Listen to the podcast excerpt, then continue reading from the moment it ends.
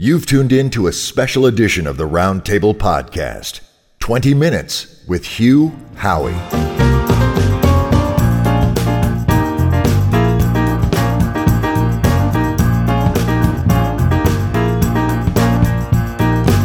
Hello, friends. I'm Dave Robison. And I'm Lauren Harris, filling in for Brion Humphrey, who, even as we speak, is making horrible crooning sounds to his new baby son, which will undoubtedly result in extensive child therapy. oh, God. we can only hope. We only hope that's the extent of the damage he's doing to that poor boy.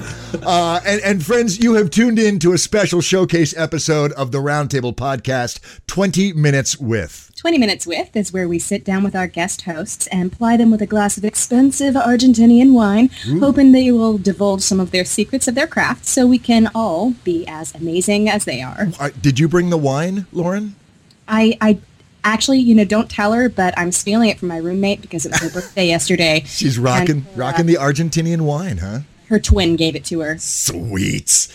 Sweet. Well, before we dive into this, Lauren, I just want to say thank you so much for jumping in and helping out and filling in for Brion. Uh, friends, for those of you that don't know, uh, Lauren is one of the uh, glamorous co hosts of the Pendragon podcast, which can be found where, Lauren? at www.pendragonvariety.com. Bam! There you go. Uh, uh, and uh, on a, on a more personal note, she's she's an illegitimate sister because both of us were were inspired by Justin Macumber over at the Dead Robot Society. So this is awesome to share the mic with my sister. It's such a great time. It is. It is. Lauren, let me let me uh, let me guide you gently into the awesomeness that is the world of our guest host. Shall I? You may. Go ahead. Oh, thank you. Now, now, Lauren, you know that the best advice a writer can have, other than don't be afraid to suck, is is to just write. Yeah. Yeah. Yeah, absolutely. Uh, and and while our guest host has certainly done that, uh, I think he may have actually uncovered an even more fundamental and essential rule of literary success. Uh, when asked about his path to becoming a professional writer, he replied. It was always my willingness to say yes to any adventure, however ludicrous.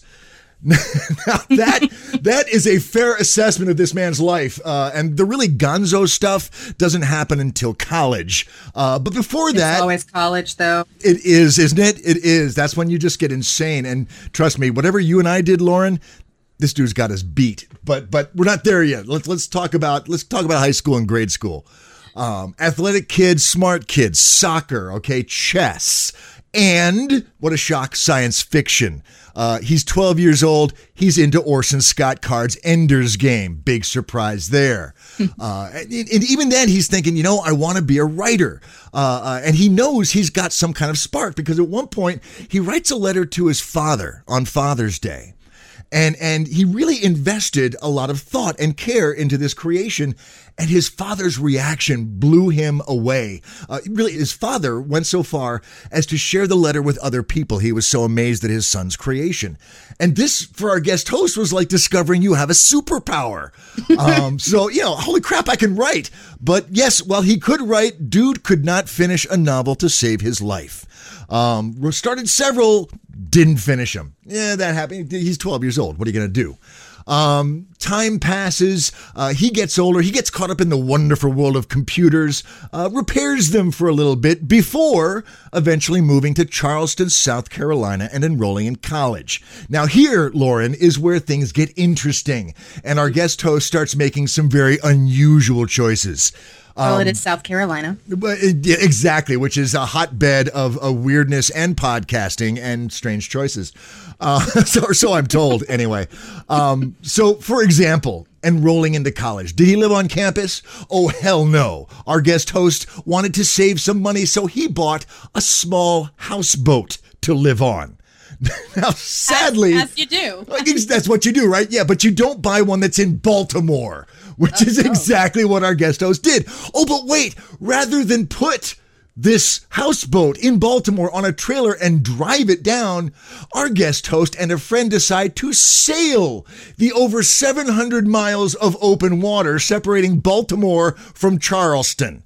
Did they and, have a tiger with them? Uh, oh, yeah, life. No, no, but actually, you know, it's, it's, you know, this would have been a very short bio because dude almost died on his trip down to college and and you know maybe maybe it was that maybe maybe the defining moment that near brush with death off the Carolina coast was what unhinged our guest host from the conventional from the safe from the secure because in his junior year of college he just got in his boat and he sailed south and I mean south I mean, Caribbean South. And over the next few years, he does this great Ernest Hemingway impression, doing some island hopping, surviving a few hurricanes, and eventually running out of cash. So now, at this point, he wises up, right? He's going to come back to college, he's going to attend some workshops, and he's going to be the iconic serious writer we are all hoping for, right? Oh, hell no. no, our guest host returns to the U.S. so he can start his career as a yacht captain. Oh, yeah. Yeah, the applause. You can hear that out in the distance, right? For the next several years, where there's water and a boat and an adventure, chances are our guest host has either been there, is there, or will be there. Barbados, Chicago, Canada, New York, he's everywhere. And you know, I don't know about you. For me, I'm thinking that's it, right? We've lost him. I mean, what could ever convince a man to give up the job of yacht captain to the rich and famous? Lauren, any guesses? Um, think Princess Bride. Oh, what's oh, the most pirate, pirates, piracy, piracy? No, it's not pirates. It's too Blave or oh. true oh. love. He didn't become the Dread Pirate Roberts. No, he did not. Well, God, That's I hope disappointing. That if it is, if it if it if he did, it ain't in the press. His his okay, his press agent has to blave, which is to bluff, which is to true love. Amber, the woman who would one day be his wife, lured him from the bootless wayfaring existence he was following, and eventually there was house buying and wedding having and things stabilizing, which is awesome. Now, one of the things he started doing during the stabilizing period was writing for a book review website, which was very cool because then our guest host formed the habit of getting up every morning and writing for a deadline, a critical skill for any writer. Now, during this time, he covered a few book conferences uh, where he saw the same question surface time and time again. What is the secret to writing? It so happened that the panel he was sitting in on, where this question was asked, uh, included the mother half of the Charles Todd duo, who got up in everyone's business to stop talking about writing, stop thinking about writing, stop dreaming about writing, and just sit down and write. And our guest host went home and did just that, began working on stories about a character he'd been mulling over for a while, inspired by the awesome women in his life. They became the Molly Fyde stories. And then then he was hooked. Then writing had become something that he couldn't not do. Now, Lauren, get this. Here's here's his master plan for ninja publication domination. You ready for this? I am ready. Okay, step one: put a few chapters of Mo- the Molly Fyde story up on a website and ask for donations. Yeah, that was pretty much it. That's that's all he had. That that was his big plan. Which, yeah, exactly right. He, you know, he didn't have a lot of hope that this would make him make him a lot of money, uh, uh, but he was enjoying it and and he was getting a lot of encouragement. So you know, he learned how to write a query letter. He looked up some publishers, found one. They made an offer. He took the deal they offered. Now, if there's anybody out there who's saying, "Oh, you lucky bastard," just shut your mouth right now because you know luck has damn little to do with it. If you if you get a publishing deal, it's because you write a good story. So, Next, our guest host is like, hey, that was fun, but I'm not a patient guy. How can we pick up the pace of this whole publishing thing a little bit? So he goes self pub. Uh, uh, and he's, you know, he's content to write in his little corner of the internet, selling a hundred books a year or so. And, and I assume that there was like a beret and clove cigarettes involved with this somewhere, but he was, he was content to just live that life. Um, like going out on his houseboat. Yeah, bam, exactly. Hello, yes, exactly. So, so he writes this novelette called Wool, uh, uh, just just to get it out of his system. He'd been it's been kicking around in there for a while. He writes it, he puts it out there. No hoopla, no razzmatazz, no marketing. A couple of people read it, they like it, five stars, yada yada. Yeah, in a few months, it's selling better than all his other books combined. People are banging on his virtual front door demanding more. And the cool thing is, is that they're letting him know exactly what more they want to see. So they're telling him, here, write this. And he does. Just just beyond badass. The resulting omnibus edition of Wool has spent considerable time in the Amazon Top 100, has been a number one bestseller in science fiction on Amazon, and has been optioned for a film. We won't name names, Ridley Scott. um, but yes, that has happened as well. Yes, our guest host finally caved and got a literary agent uh, and, and, you know, whether this was before or after he drafted his fictitious interview with Natalie Portman in a hot tub, uh, or before he put those time warp dance videos up on YouTube, very unclear, but I'm hoping that the, the literary agent is going to get on that real quick. Uh, but it doesn't really matter because we have him here right now. So, dear friends, please welcome to the big chair at the round table, all the way from Jupiter. No, wait, uh, Jupiter, Florida. That's it. Jupiter, Florida. Mr. Hugh Howey. Hugh, my friend, thank you so much for taking time from what must be an amazing schedule and, and sharing your thoughts with us. We really appreciate it, sir. Thank you, Dave and Lauren, and, and thanks for this killer wine. see, see, Lauren, Lauren knows her wine, and when she steals, she steals nothing but the best. Stealing makes it sweeter. Awesome. So, look, Hugh, I don't want to mince any words. I'm going to set our timer here, and I want to get down to our 20 minutes with Hugh Howey. So let's roll on.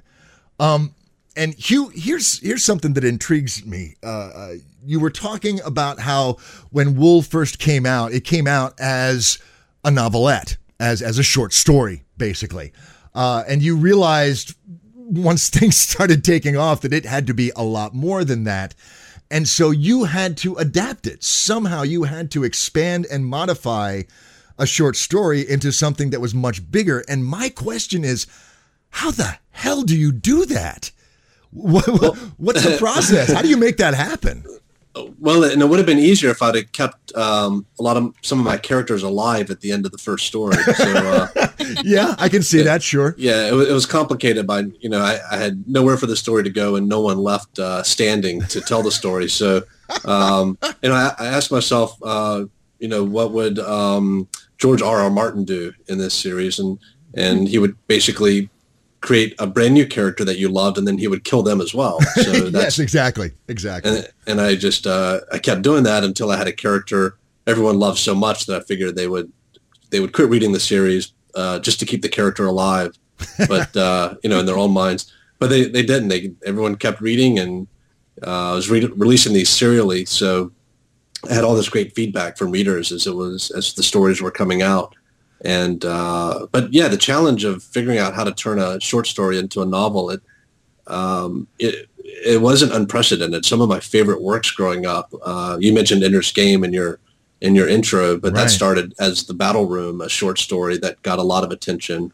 Really? And so he ex- yeah, so he expanded to a novel and Fahrenheit 451, which um, you know one of the great um, dystopian stories of our of our of the 20th century that started as a short story called the fireman so you know just you have a world and you have a theme and you have a tone and you just write more stories in that world and that's that's the pattern that i took okay and and was it really just simply a matter of of layering in more character arcs or what, what was the first thing that you kind of wired into when it came time to start expanding and, and fleshing that out well, I, I knew I needed a, a new protagonist, and there was no easy way to plop them into the second story. So I used this second novelette as a bridge to introduce more of the world to the readers and also to set up the character who is going to take the lead for the rest of the series.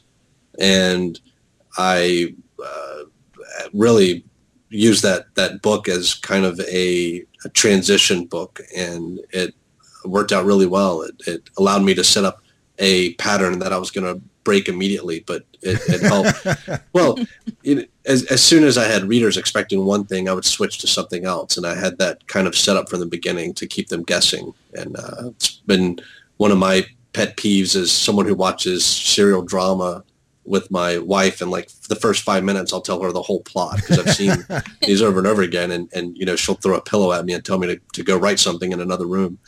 And and you do thus fueled with your disdain for the same structure over and over again. You you change it up. Yeah and I the fun of of writing whatever you want and publishing yourself expecting only your mother to ever read it is you you, you you you know I would read all the rules of writing and and and then I would say like, how can I break every one of these? And that's that's been the challenge uh, that I've put into myself for for the the writing that I've done because I've always treated it as a hobby and uh, a, a passion and a joy, and not as a money making career. I would imagine that's very liberating. It is, and then it made me a, a shitload of money. Bam!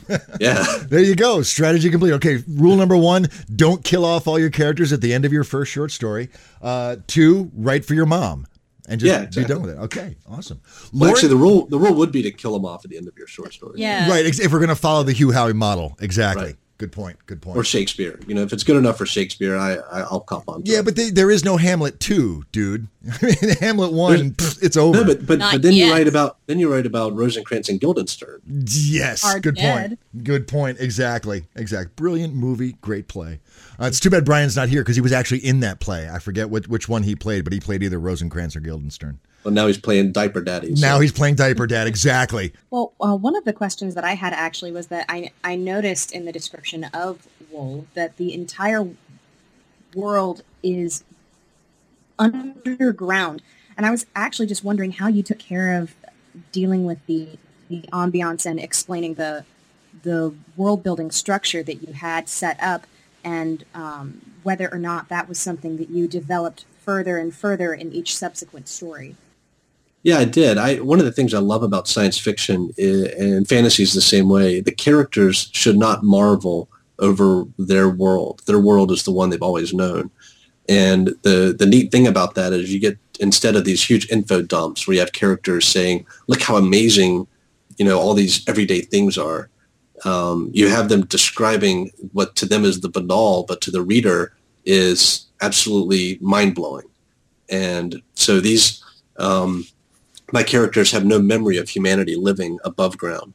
And so what they what they think of as normal and what they see day to day the reader has to slowly piece together what the world is like over a you know series of books. There's always new surprises and bits of information coming instead of doing it you know all at once. It's uh, i the temptation when i wrote when i was younger the temptation was to tell everyone how cool my world was in the first you know, right. a character have a line of dialogue. And I, what I've found is like being patient and dispensing information and, and morsels over a, the course of the work is so much more satisfying for the reader.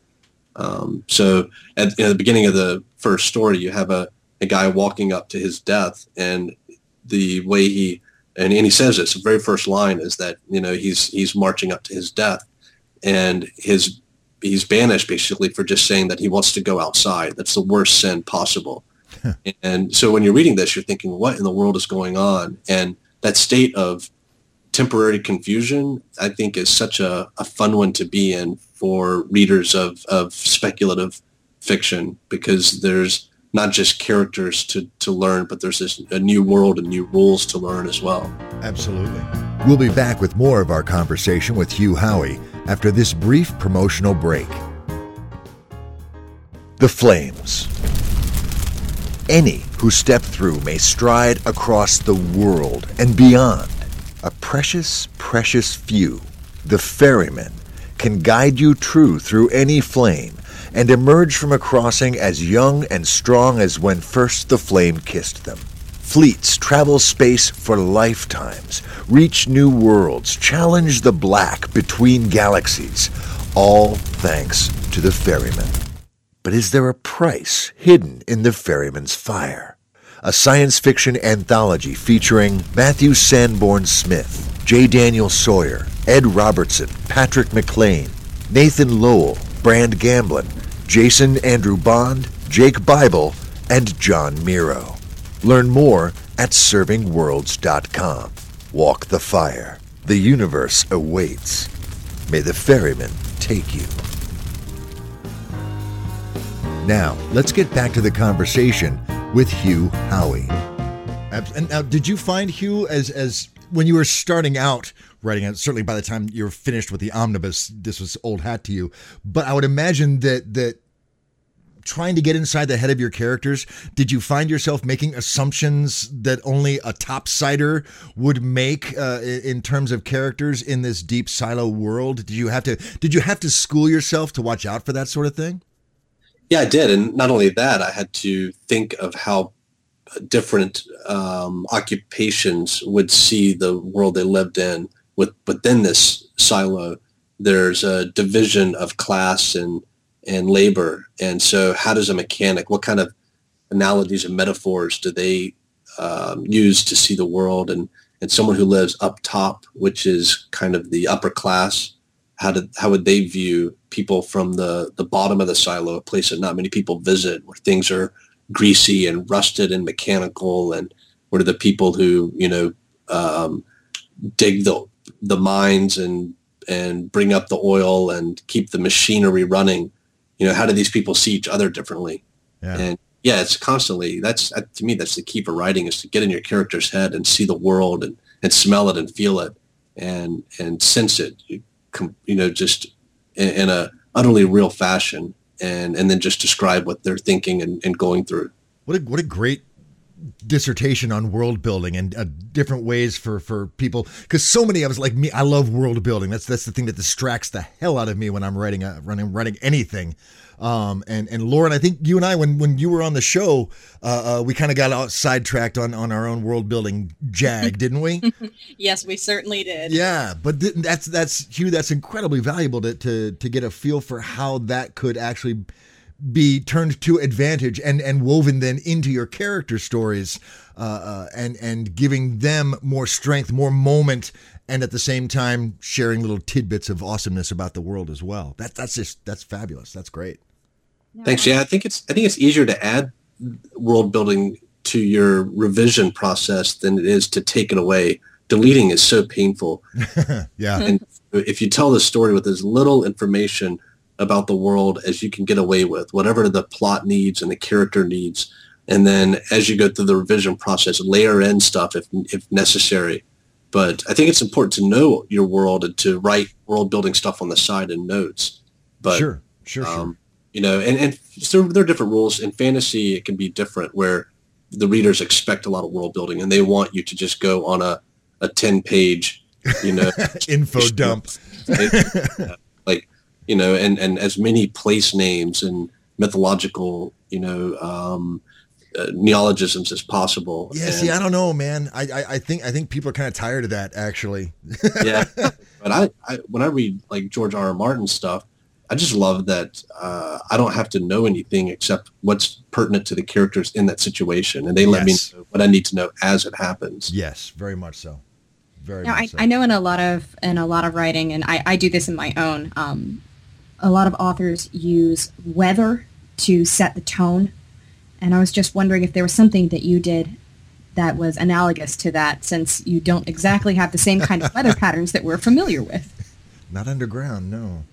Yeah, I I don't get to use weather um, in the silo, but what I what I can use is the um, the kind of the storms of thought. You know, a, when I when you want to make someone uh, the reader understand it's a sad situation instead of rain. I just have the characters looking at the world through that lens of of dilapidation and rust and wear and flecking paint and things that aren't um, you know uplifting. And then when you want uh, the reader, and I don't do this often in this series, but when you want the reader to feel a little bit happier, you you have children there. You know, their their laughter is can be the the the sunshine that you shine in just a little bit. Um, nice. It, it's like not something I do often in in. I, I want people to be absolutely miserable most of the time. They're Yeah, Roger. That I, I, I, there was a quote that you had that was, you know, what, what's the power of uh, and the importance of of of science fiction and fantasy, and it was all these all these wonderful societal things, and then and then maybe occasionally giving people hope for the future. Mm, You're you're more of a dystopian guy, aren't you?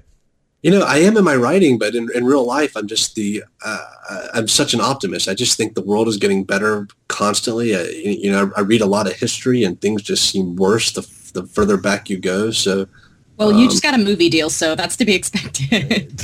I guess.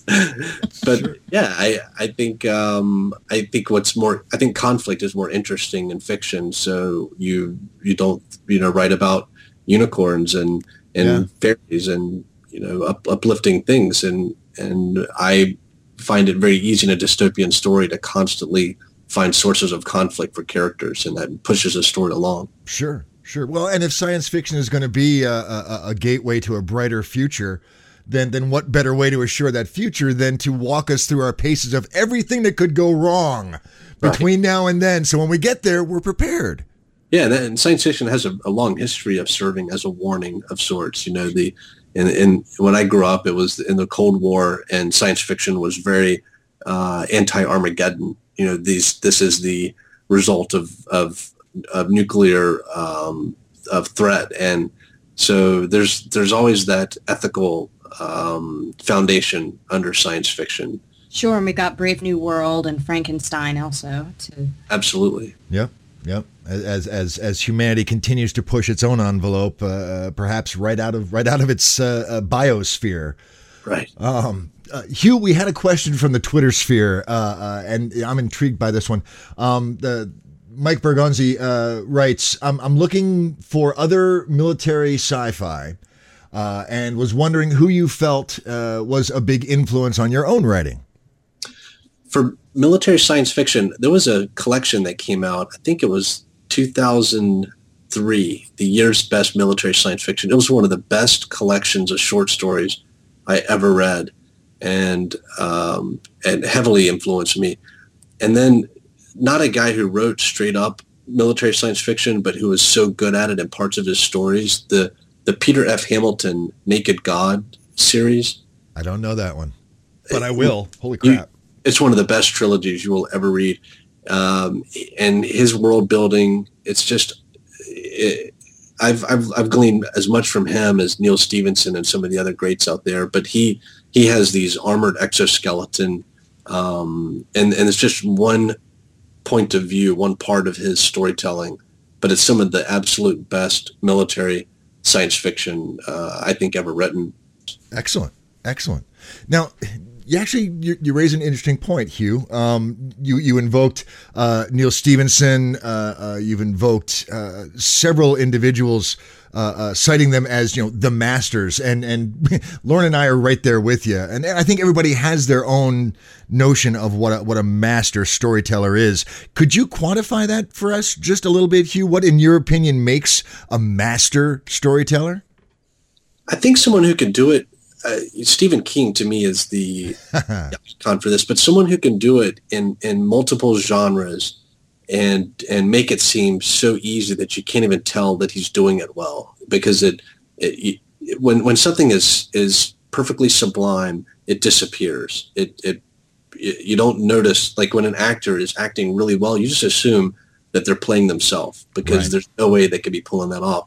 Um, and you know, Stephen King, Neal Stephenson, they can write horror, they can write science fiction, they can write straight up fiction, uh, short and long pieces. There's nothing that they can't do, and that to me uh, speaks of a of a pretty rare and, and an impressive talent. Absolutely. I think you know I might discover that I can do one. I haven't discovered it yet. Maybe I'll discover I can do well, and then I could just copy and paste that over and over again.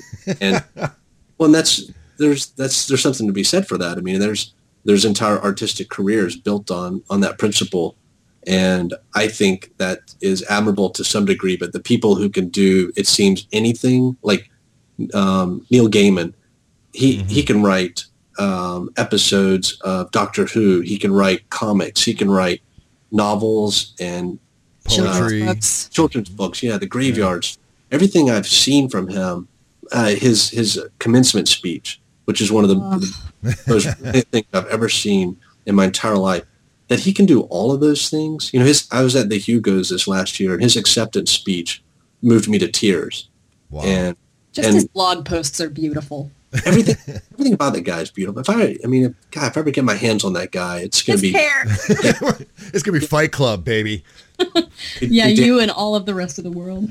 Uh, he, I, and I just have respect for someone who can, who, who puts talent and ability to, into anything like that. And, um, you know, I, I imagine he's a great singer and dancer as well. And Sure, sure. Probably a We great actually cook. saw him at the Unchained tour that he did, uh, where they just got up and people told stories off the cuff.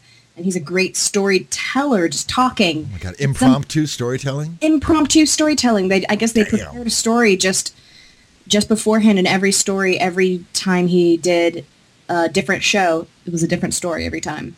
Damn. wow, That's awesome. See, and that's you want you want a video camera, you just follow that around. Well, Hugh, let me ask you. Um, uh, along those lines, I mean, we're all everybody at this table is is working on their craft in one way or another. Um, but for you, sir, what what do you consider to be your greatest asset as a writer? What what, what do you bring to the table that, that is distinctly Hugh Howey? And and do you do anything to to nurture or reinforce that to make that strength even stronger moving forward? I think the thing I'm best at is revision. Um, I don't know that my rough draft writing is all that great. I think what I, I think my talent is I've been consuming stories my entire life and I know a good story from a bad story. And what I can do is rearrange my own horrible rough drafts until I realize they're great. And it's almost at a, it's almost an, an accident, like moving uh, puzzle pieces around until a picture emerges, and you're like, "Well, that's that's a beautiful picture." And what what comes out of that is my my writing is much smarter than I actually am. so I can never sit down and write even one of my paragraphs and it come out sounding as nicely as it can sound when I'm done with it. But after seven or eight full revisions, each of my paragraphs will will sound smarter than I am. Oh, brilliant! Absolutely, absolutely. So I think my talent is like recognizing what um, what makes for a good story, and then my persistence to sit and and rearrange words until I can recognize it as being good. Excellent, outstanding, good advice. Um, in in several interviews, Hugh, you've talked about how you would like to, for example, write for the stage or or explore a dozen different genres. Uh, there's other worlds you want to explore. Um, wh- how do you prioritize that? What what do you think is is next? I mean, holy crap, you're you're sitting in a maelstrom of awesomeness and all this stuff is pinging around, but somewhere your writer brain is tugging on your shirt sleeve saying, "Hugh, we need to start working on this." What is that that your that your writer muse is begging you to work on next? I've got a I've got several stories that have been begging to to be written, and they're all in in genres other than than science fiction, which I've been you know immersed in for the last year or so with the with the Wool stories.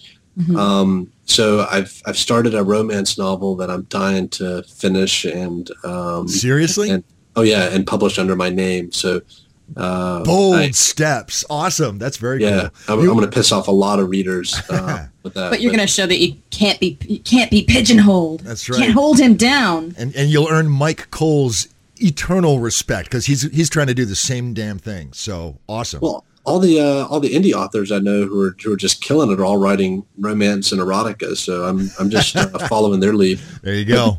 I also have a fantasy story that I've uh, put the synopsis out several times, and people keep begging me to write that next. And then I have a just straight up young adult coming of age story that uh, is probably one of my oldest story ideas that I keep meaning to write and never have found the time. And that's uh, that I've got to get that out of me. So um, all of those are vying for. It's like having a stack of great books to read, and, and, and you can't wait to finish the one you're on, so you get to have that joy of choosing what to read next. Sure. And so Yeah. I'm, I'm looking forward to that. Of course, that's how wool started, man. You know, you had to get wool out of your system. Next thing you know, holy crap, you're all over the place. You're you're, you're jet setting. You're you're living living the writer's dream. So Yeah. we can we can we can only hope that that happens again and again and again. Uh, but but I got to say right now, I'm the the clock sitting on my desk literally just. It, it melted. It dived. It, a hole opened up. It got sucked in, and it's now underground in a silo somewhere. I don't know where it is, but I, I assume that means we're out of time. Uh, so, Hugh, this this has been enlightening and inspiring and a great deal of fun. Thank you, sir, so much for making the time and and sharing some thoughts with us. We really appreciate it. Thank you. Thank you, Dave and Lauren. And thank you so much for this wine, man. I am like totally smashed now. I have no idea what we just talked about. Yes, epic win, epic win. We'll we'll play it back for you uh, at five bucks a minute, and uh, we'll we'll go from there. No, we would not Quick, do empty his pockets. Check for loose change. Shake him up for loose change. Well, other than Hugh Howey's loose change, Lauren, what are you taking away from this 20 minutes with? Did, did anything jump out at you? You said, oh my God, that's awesome. I need to remember that. Yes, um, all the the answer to the question about weather of looking through things uh, with a lens for the the gritty and the lens for the inner turmoil and Yes. that pulling out the different details that are not necessarily set with with weather or but other things about the ambiance that you could think about and that actually made me go oh I need to go I need to go write something I need to go describe emotions Roger that. Yes, absolutely. Absolutely. Yeah. that I, was that was I think really awesome I completely agree. I'm, I'm actually, I'm, I was afraid because you and I are illegitimate siblings that we would pick the same thing, but thank God we didn't.